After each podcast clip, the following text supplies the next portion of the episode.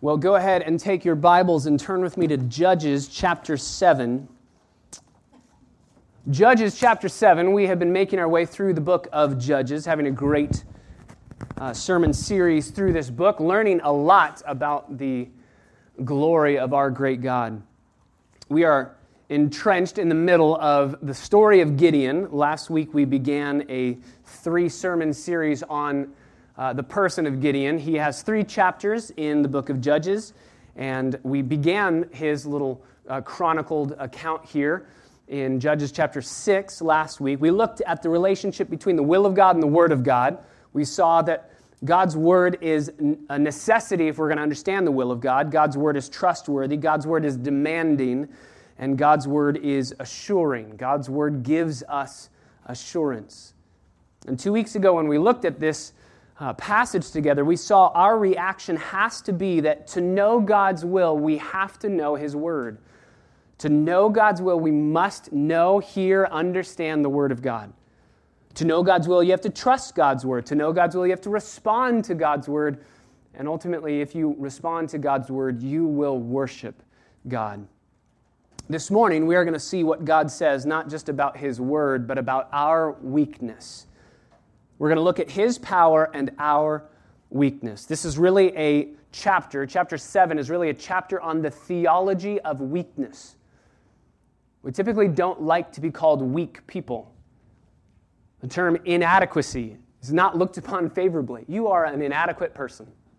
You are feeble. How about that? You're a feeble, imperfect person. We don't like those words to describe who we are. And yet, apart from understanding our weakness, we will not understand the strength of God and the power of God. 2 Corinthians chapter 12, verse 9, God says to Paul, My grace is sufficient for you, my power is perfected in your weakness. So if you do not have weakness, you have it, but if you don't see it and you don't admit to having it, then you will not see the power of God on display in your life. God's power is most fully displayed when his people are weak. And we'll see that this morning in Judges chapter 7. Before we dive in, let's cry out to our God because we are weak and ask him to give us divine aid and assistance this morning. God, we ask that your Spirit, Holy Spirit, please open our eyes to see. This, this book is uh, understandable with fleshly eyes, but to truly be changed, um, we need the Holy Spirit. We need spiritual eyes to understand a spiritual book. So, God, please be gracious to us. Give us the gift of illumination. Holy Spirit, open our eyes that we would behold wonderful things from your law this morning. We would see our weakness on full display, and we would see the beauty of your perfect power inside of our weakness. We pray it all in the name of Jesus, our Savior. Amen. Point number one, we're going to just take this in a few points as we go through this story. We need weakness. Verses 1 through 8 show us the necessity of weakness. Verses 1 through 8, we're going to pick it back up in Judges chapter 7, verses 1 through 8, in the story of Gideon. You remember he put out the fleece. He's already been able to talk with the Lord. The Lord has commissioned him, O valiant warrior, while he was threshing wheat in a wine press. Uh, you are to go defeat the Midianites. And here we have the account. Many of you are familiar with this account. And as we dive into it, we will see, Lord willing, new aspects of this beautiful uh, story.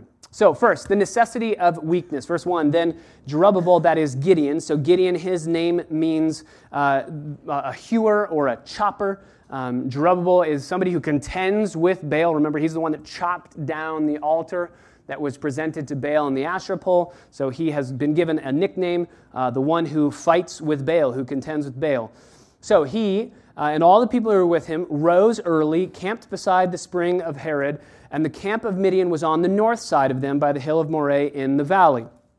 We're getting ready for battle. The trumpets have already been blown. We are ready to go to war. And the Lord says, verse 2, to Gideon, The people who are with you are too many for me to give Midian into their hands. For Israel would become boastful, saying, My own power has delivered me. I love this verse because already God shows up, speaks with Gideon, and says, We have a problem. And Gideon says, Okay, what's the problem? Looking out at 32,000 troops, what's the problem? Tell me what the problem is. Let's fix the problem. And God says, Here's the problem you have too many soldiers. This is not a problem that you would typically see in military books. I just read uh, The Art of War by Sun Tzu, a little 50, 60 page pamphlet on how to go to battle. Um, uh, it was recommended to me. I don't intend to go to war anytime soon, but if I have to, man, I know what to do.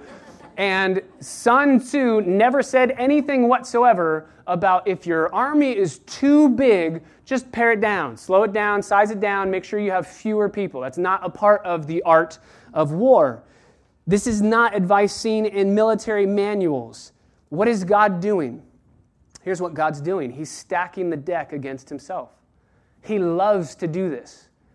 Uh, you could probably think of four or five stories uh, uh, right off the top of your head of God stacking the deck against Himself, making it harder for Himself to have victory.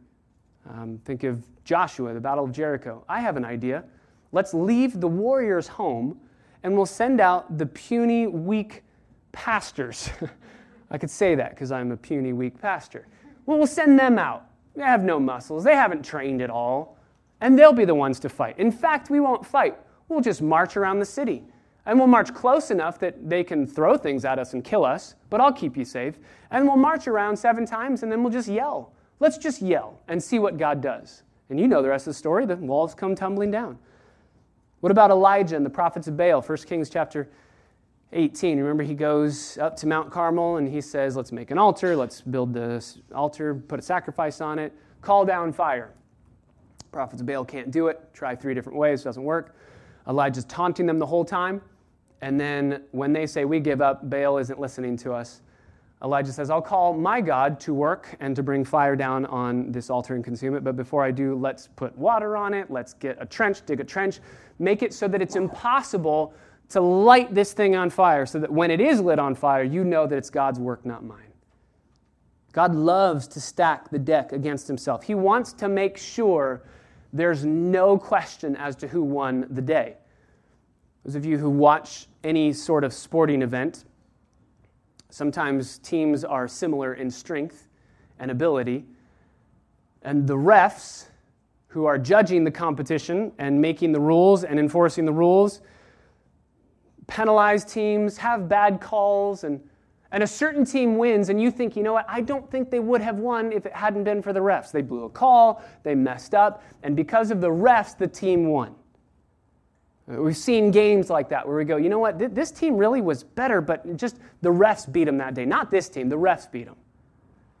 God wants to make sure that we know, that Gideon knows, that the army knows, that all of Israel knows God's the one who's winning. Nobody's helping out in this. God's the one who's going to win the day. And he's going to do this, he's going to stack the deck against himself in two ways.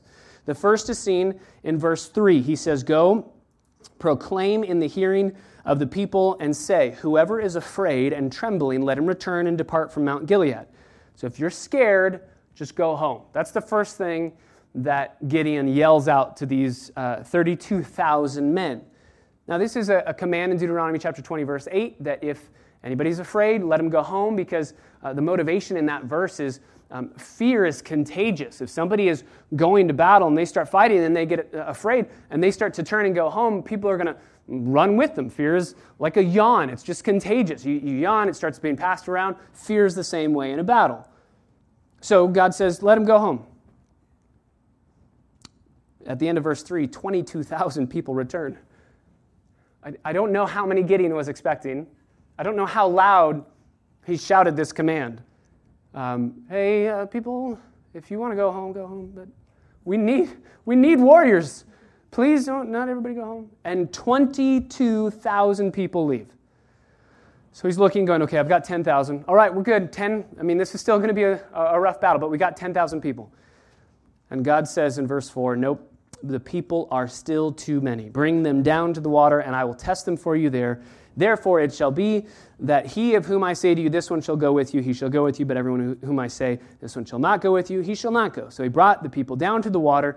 And the Lord said to Gideon, You shall separate everyone who laps the water with his tongue as a dog laps, as well as everyone who kneels to drink. Now, the number of those who lapped, putting their hands to their mouth, was 300 men, but all the rest of the people kneeled to drink water. And the Lord said to Gideon, I will deliver you with these 300 men who lapped and will give the Midianites into your hands. So let all the other people go home. each man to his own house. What is happening here? There are so many people that try to, to say God's picking the, the, the lapping people versus the kneeling people, and the, there's, there's commentators all over the place that say that there's something happening, there's something virtuous in what's going on. I just want to read one to you that I found interesting. Quote God saw how untrustworthy would be those thousands who carelessly indulged under the lure of the flesh, over against the 300 who exemplified a spirit of vigilance and a disciplined life in the Spirit. Thus, were selected the strong and resolute, the men who could be trusted under rigorous conditions, those who did not think of themselves before the enemy's unexpected assault.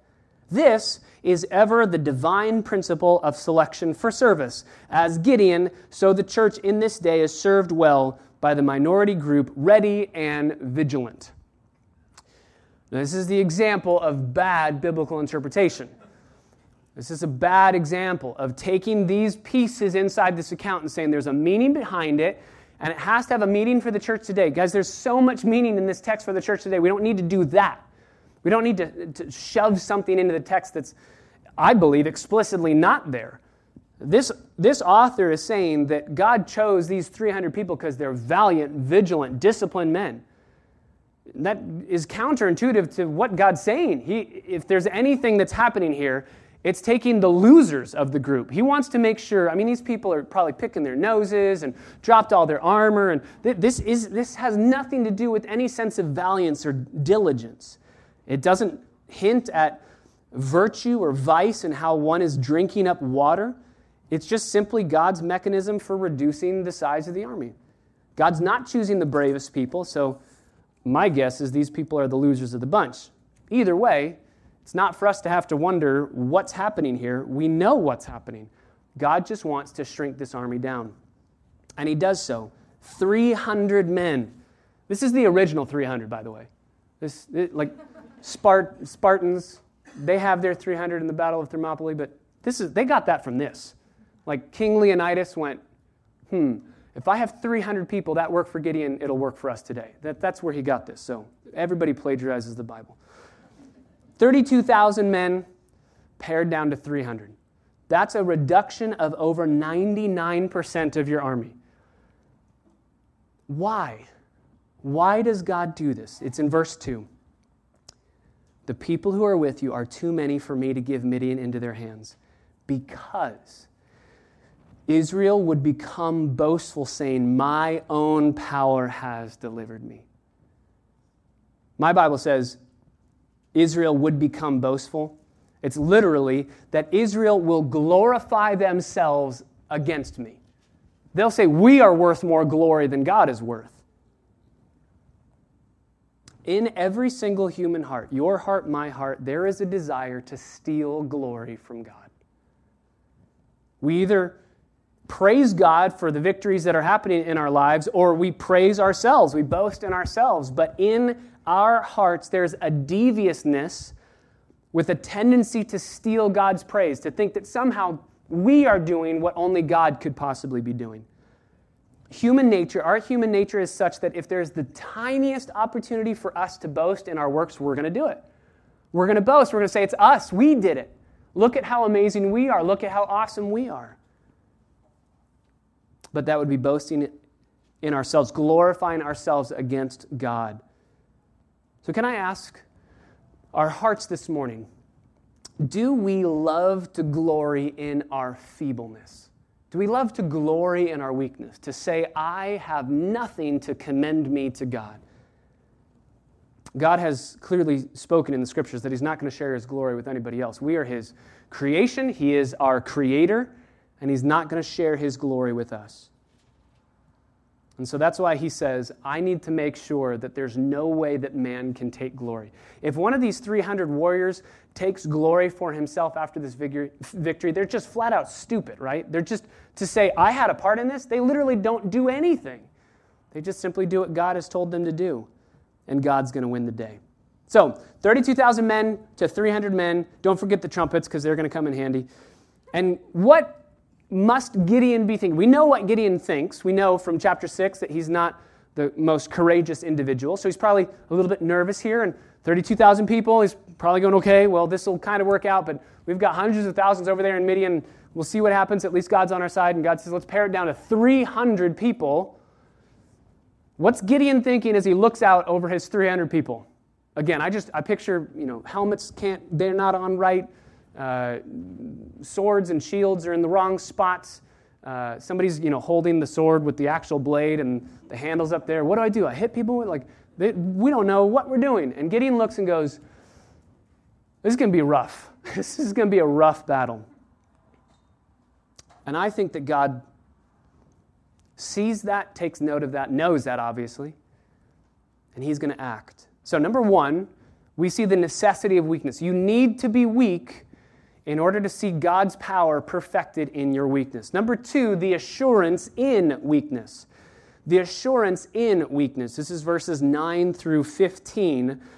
The assurance in weakness. Verse 9 Now, the same night, it came about that the Lord said to Gideon, Arise, go down against the camp. I've given it into your hands. But if you're afraid to go, go with Purah the servant down to the camp and you will hear what they say, and afterwards your hands will be strengthened so that you may go down against the camp.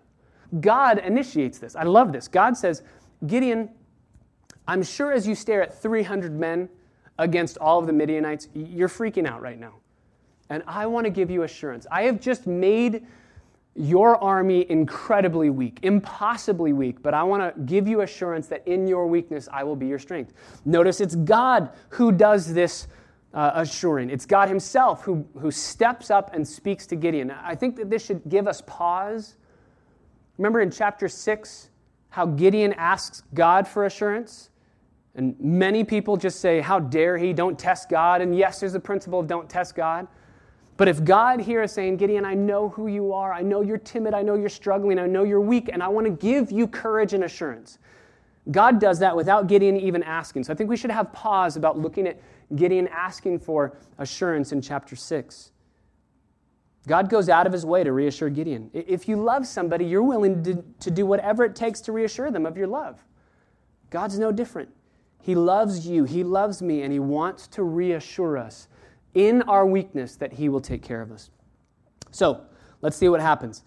He goes down, middle of verse 11, with Purah, his servant, down to the outpost of the army that was in the camp. Verse 12 the Midianites and the Amalekites and all the sons of the east were lying in the valley as numerous as locusts, and their camels were without number, as numerous as the sand on the seashore. So we got an army that's as numerous as locusts, can't even count them, uh, innumerable camels uh, without number. Verse 13 When Gideon came, behold, a man was relating a dream to his friend. And he said, Behold, I had a dream. A loaf of barley bread was tumbling into the camp of Midian, and it came to the tent, and it struck it so that it fell and it turned upside down so that the tent lay flat. Look at this. Boom. Dream, loaf of bread, knocks over the tent, flat, boom. What does his friend say? Verse 14. I would have said, Man, you ate something strange the night before. what is going on with your dreams? But he says, This is nothing less than the sword of Gideon, the son of Joash, a man of Israel. God has given Midian and all the camp into his hand. I love this. Gideon, nervous, terrified.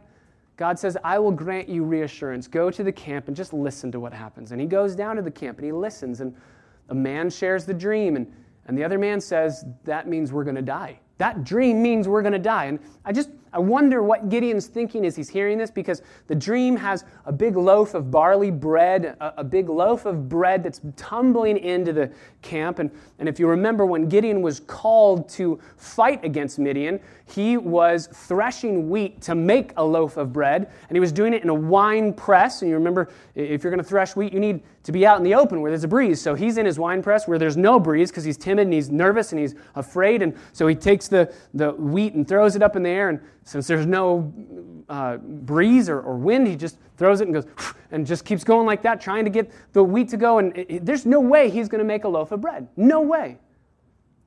And yet, in this dream, I just wondered if he's kind of chuckling as he hears God giving this man a dream that says, There's a, there's a very mighty loaf of bread that's going to destroy you. And so, God's desire to strengthen Gideon's hand, uh, as he said in verse 11. Afterwards, your hands will be strengthened. I'm going to give you assurance that's going to strengthen you. It happens. Um, drop all the way down to verse 15. When Gideon heard the account of the dream and its interpretation, he bowed in worship and he returned to the camp of Israel and he said, Arise, for the Lord has given the camp of Midian into your hands. The reassurance works. How do you know if you have been reassured by God? You worship.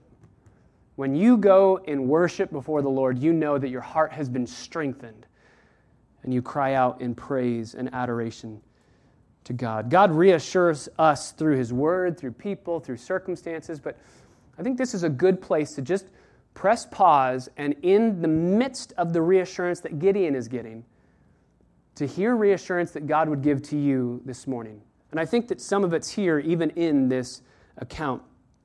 Three reminders, okay? Three reminders that would reassure us. Reminder number one don't ever think that you're unusable because you're afraid.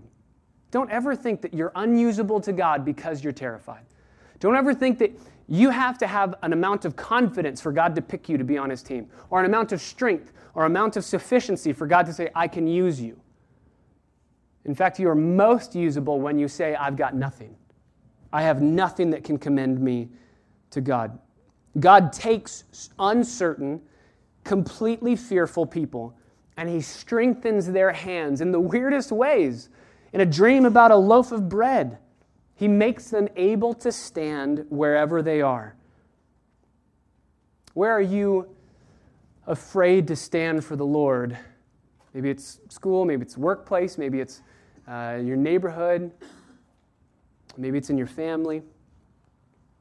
Don't ever think that before God can use you, you have to have some amount of courage. God uses people who realize they have no strength and just simply cry out to God. You're never outnumbered when God is on your side. You're never outnumbered. We are completely outnumbered in this world, vastly outnumbered by the enemy. But the enemy is not stronger than God, and if God is in you, then who can be against you? If God is for you, then nothing can be against you. As Martin Luther says, with God, one is the majority. If you have God on your side, you have all of the power that you need. You're never outnumbered. So that's reminder number one. We need to be reminded about God's control in using fearful, timid people. Reminder number two the things that stand in opposition to us are rarely as strong as they appear.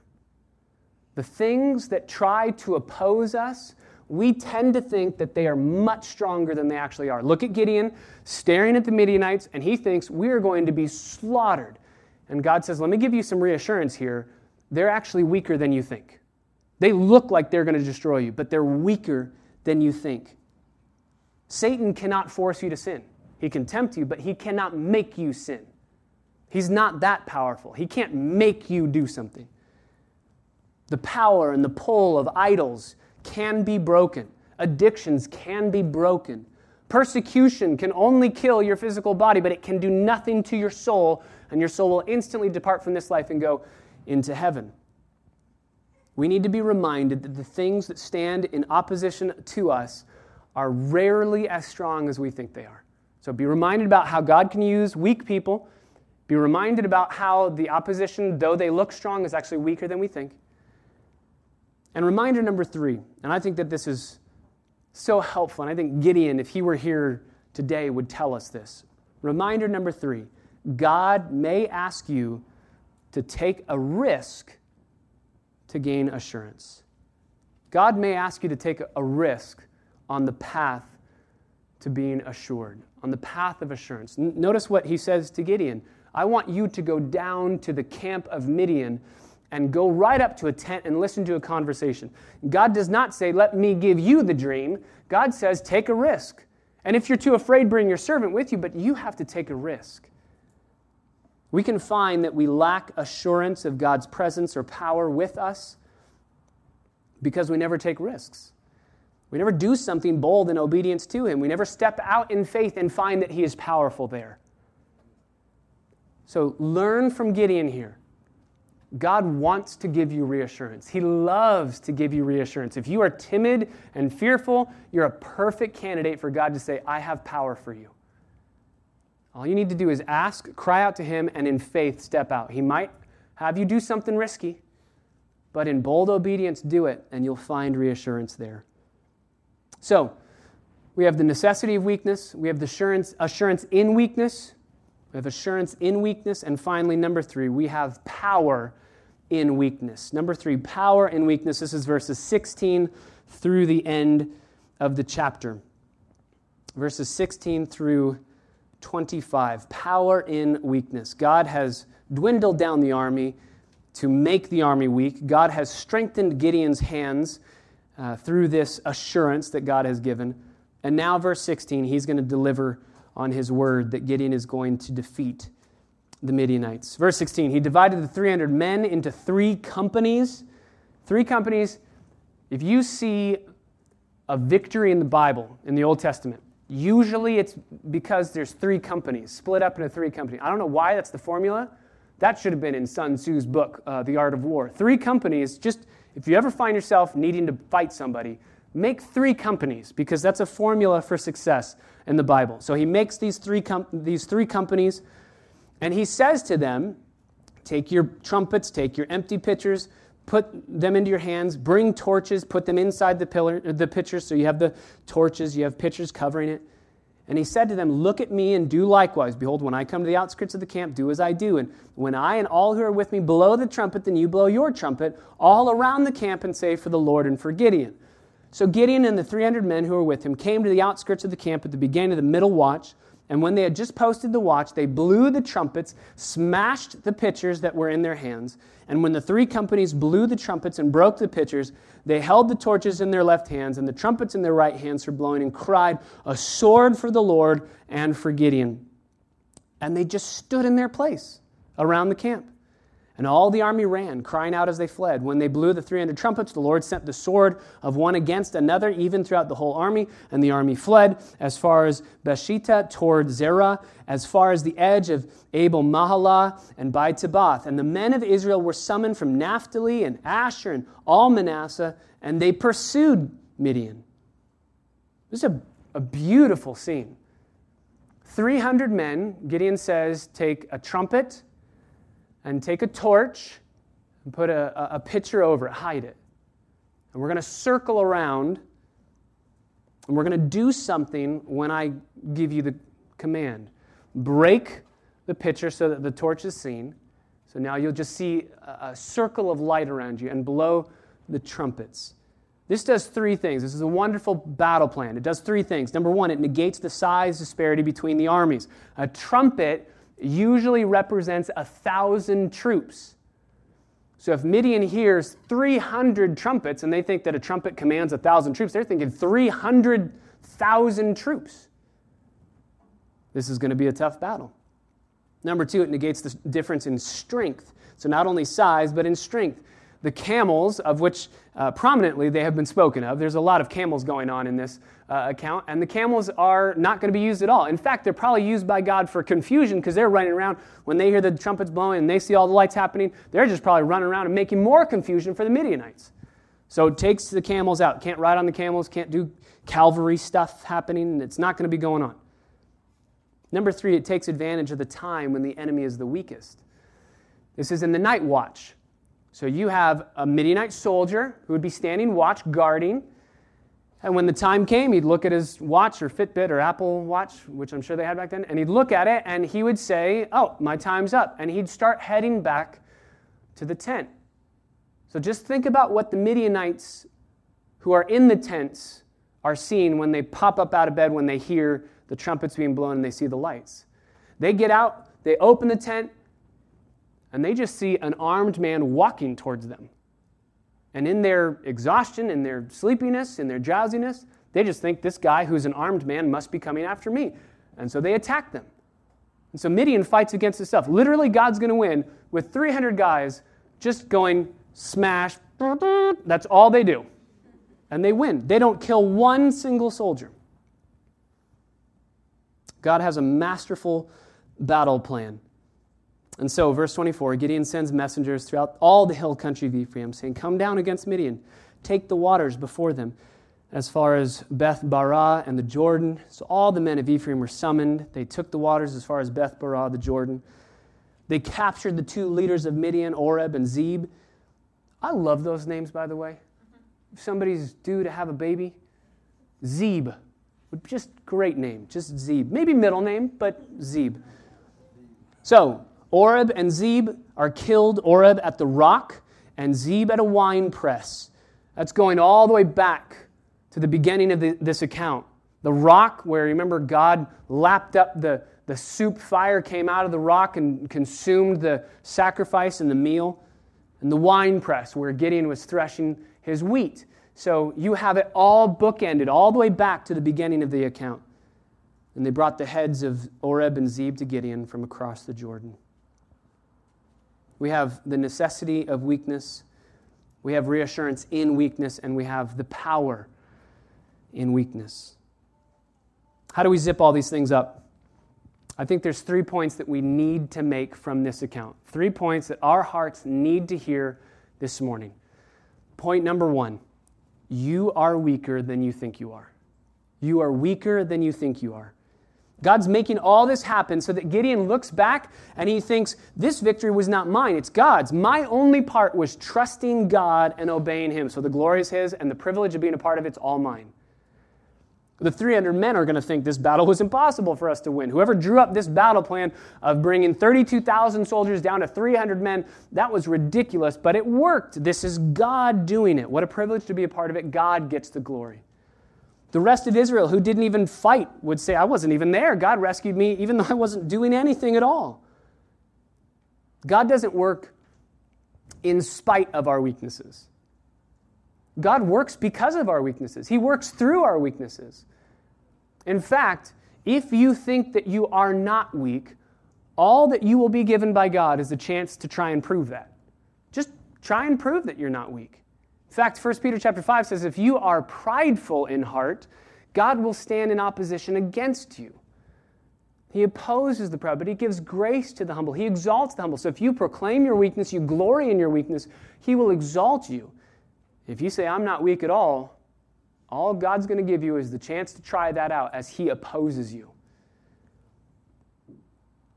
God, uh, all throughout the Bible, we see examples of God doing amazing exaltation of humble people, um, lowly people. And we see the opposite. We see, we see God bringing down prideful people. Remember King Nebuchadnezzar? um, wakes up one day and says, Look at my kingdom. Look at everything that I have made by my hands, by my power, and for my glory. What happens in the next sentence as the words are leaving his mouth? God turns him into this like bird, dinosaur, cow thing. We, don't, we can't even figure out what he is. He has claws and hair and he, this weird thing. God says, I'm going to utterly humiliate you.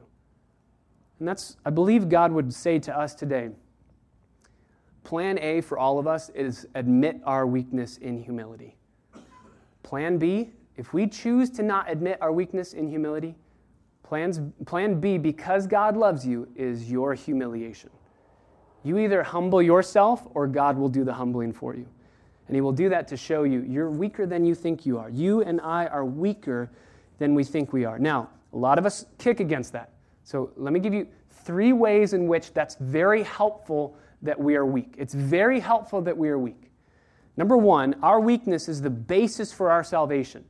Our weakness is the basis for our salvation. Remember 1 Corinthians chapter 1, God didn't choose many people wise, noble, powerful. God chose the weak things of the world to confound the, the strong. God chose the foolish things of the world to confound the wise. The basis of our salvation is Matthew chapter 5. Blessed are the poor in spirit, coming to God saying, I'm bankrupt, I have nothing. Theirs is the kingdom of heaven. So if you say, I'm not weak, I'm very powerful, then God would say to you, then you don't have the kingdom because you don't get into the kingdom by your strength and your might. You get into the kingdom by God's work. We see this throughout the Bible. God chose Israel. Why did God choose Israel? Why did God pick Israel to be his chosen people? Uh, when Israel gets very large, they say, Oh, we know the answer to that because we're awesome. we're awesome. You had to have picked us because we're awesome. And God says, let's, let's be reasonable here. Number one, I picked you before you were even born. God said to Abraham, I'm going to make a nation through you. You remember who's called Israel? It's Jacob. Three generations before Jacob is even born, God says there's going to be a guy who's going to have these tribes and all this uh, number of generations that's innumerable beyond the, the stars in the sky and the sand on the sea. This, this was chosen before anything even happened. So, how can we then say, well, Israel's awesome? That's why God picked them. God picked them when they didn't even exist. And God picked them to demonstrate his power. It wasn't that somehow all of the nations like submitted their applications. We would like to be God's chosen people. Let's submit our application, which would obviously have been submitted in triplicate because it's a government document. So boom, give all these different uh, applications. God looks through them and goes, well, you know, these ones are really awesome. These ones, throw those away. Israel looks like they could, they could do it. They, they're pretty sweet. There was no application. God picked them when they didn't even exist. And God picked you and picked me Romans 5 8, when we were his enemies. That's why Ephesians chapter 2 is written. It's written to the church. You and I were dead in our trespasses. It's written to remind us. If we ever start to think, well, God picked me to be on his team because, I mean, look at me, I'm awesome. Read Ephesians 2. No, no, you were dead in your sins. A dead person can't do anything. God breathed life into you. It's the basis of our salvation. Our weakness is the basis of our salvation. And our weakness, number two, is how repentance works. Weakness is how repentance works. It's only when we see our sin for what it truly is that we will love and cherish the Savior. If somebody says to you, Hey, I paid all of your bills this month. And you say, Well, that's great. Thanks. Awesome. I'm very grateful for that. Thank you so much. It's only when you find out, and here's what all of the bills cost, and there was a surprise one, and LADWP would raise the rates, and all these different things. Here's the bills that I actually paid. If somebody just comes to you and says, I paid the bill for you, you go, thanks, that's great. I'm super grateful, thank you so much. But when they list out how much they actually paid, you go, oh my word, thank you so much. It's only when we are given a list of our sins and we see our weakness on full display that we go, Oh, my word, thank you, God, for saving me. If we just hear, God loves you and saves you, we go, okay, cool. I didn't know that I really needed saving, but thanks, God. But if we realize our weakness, we will know God's grace truly, and it will lead us to repentance, right? It's the kindness of God that leads us to repentance. So, our weakness is the basis of our salvation, and it's how repentance works. Number three, and, and finally, under this uh, conclusion number one of we're way weaker than we think we are. Uh, weakness is almost always the basis for growth. Weakness is almost always the basis for growth. Ask any seasoned Christian when was the season of life in your life that you grew the most in godliness? I think 99 times out of 100, it will be when they were going through terrible trials that immense suffering that just knocked everything out from under them. That's when they say, Oh, God's power is perfected in my weakness. It's very rare that Christians grow the most during uh, the awesome mountaintop experiences. Usually it's those deep, dark valleys of the shadow of death that we see, okay, God, you have me, you're not letting me go.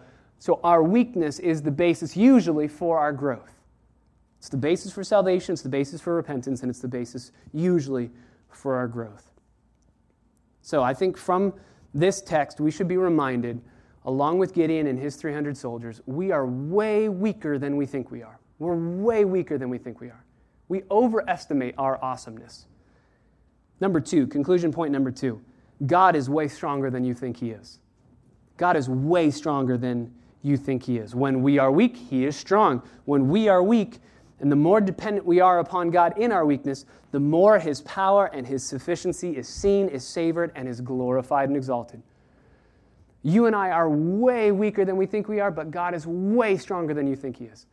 And as you see His strength on display in your weakness, He will receive all of the praise and all of the glory.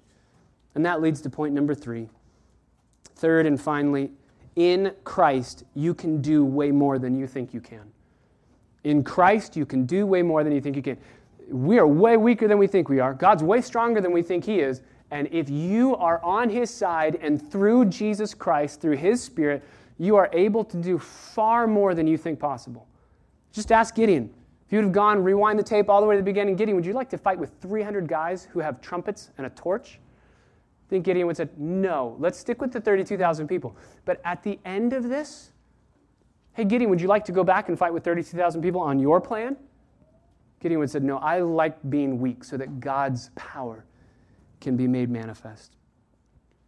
Gideon's faith to trust God with 300 men is what he's commended for in Hebrews chapter 11. His faith. God, you can do this. Even when it looks like you can't, I know that you're stronger than I think you are.